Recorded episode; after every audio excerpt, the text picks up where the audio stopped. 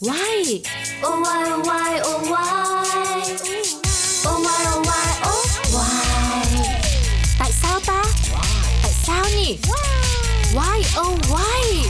Chẳng ai thắc mắc. Oh, why? Vì sao mắt không bị đóng băng? Nhiệt độ giảm mạnh khiến cơ thể chúng ta luôn cảm thấy rét buốt đến nỗi chân tay run rẩy, người co ro trước cái lạnh giá của mùa đông. Thế nhưng lại có một bộ phận không bao giờ biết lạnh, đó là đôi mắt. Thậm chí đôi mắt của chúng ta còn được mệnh danh là bộ phận duy nhất trên cơ thể không bị đóng băng. Nhiều người cho rằng đôi mắt ướt và lúc nào cũng tiếp xúc với môi trường bên ngoài thì gặp phải nhiệt độ lạnh chúng có thể bị đóng băng. Tuy nhiên, nhãn cầu thực tế vẫn luôn ấm áp dù không được bảo vệ. Một lý do khiến mắt không bao giờ cảm thấy lạnh chính là vì chúng chỉ có dây thần kinh tiếp xúc và cảm nhận chứ không hề có dây thần kinh cảm giác lạnh. Đây là đặc điểm giúp con người thích nghi với môi trường trong quá trình tiến hóa lâu dài của tổ tiên từ xa xưa, nên dù thời tiết có lạnh đến đâu thì đôi mắt cũng không bao giờ bị cóng hay là đóng băng đâu. Nhưng nếu khi có hạt bụi bay vào mắt thì ngay lập tức bạn sẽ cảm thấy đau, rát, khó chịu và xuất hiện phản xạ có điều kiện là chảy nước mắt.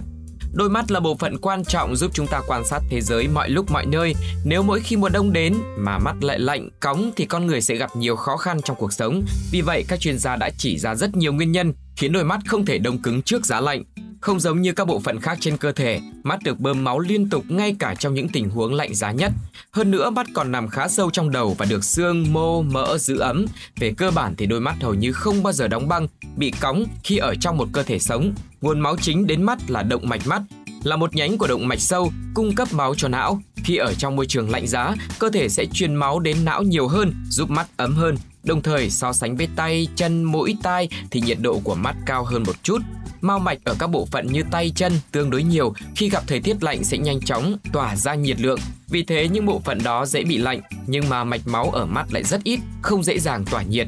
Thêm vào đó, nhiệt độ của mắt thường có thể giữ ở một mức độ nhất định, có thể duy trì lâu dài. Như vậy, cho dù là ở vào những thời điểm lạnh giá, chúng ta vẫn có thể mở to mắt để ngắm nhìn mọi thứ xung quanh một cách rất thoải mái bình thường, không vấn đề gì xảy ra hết.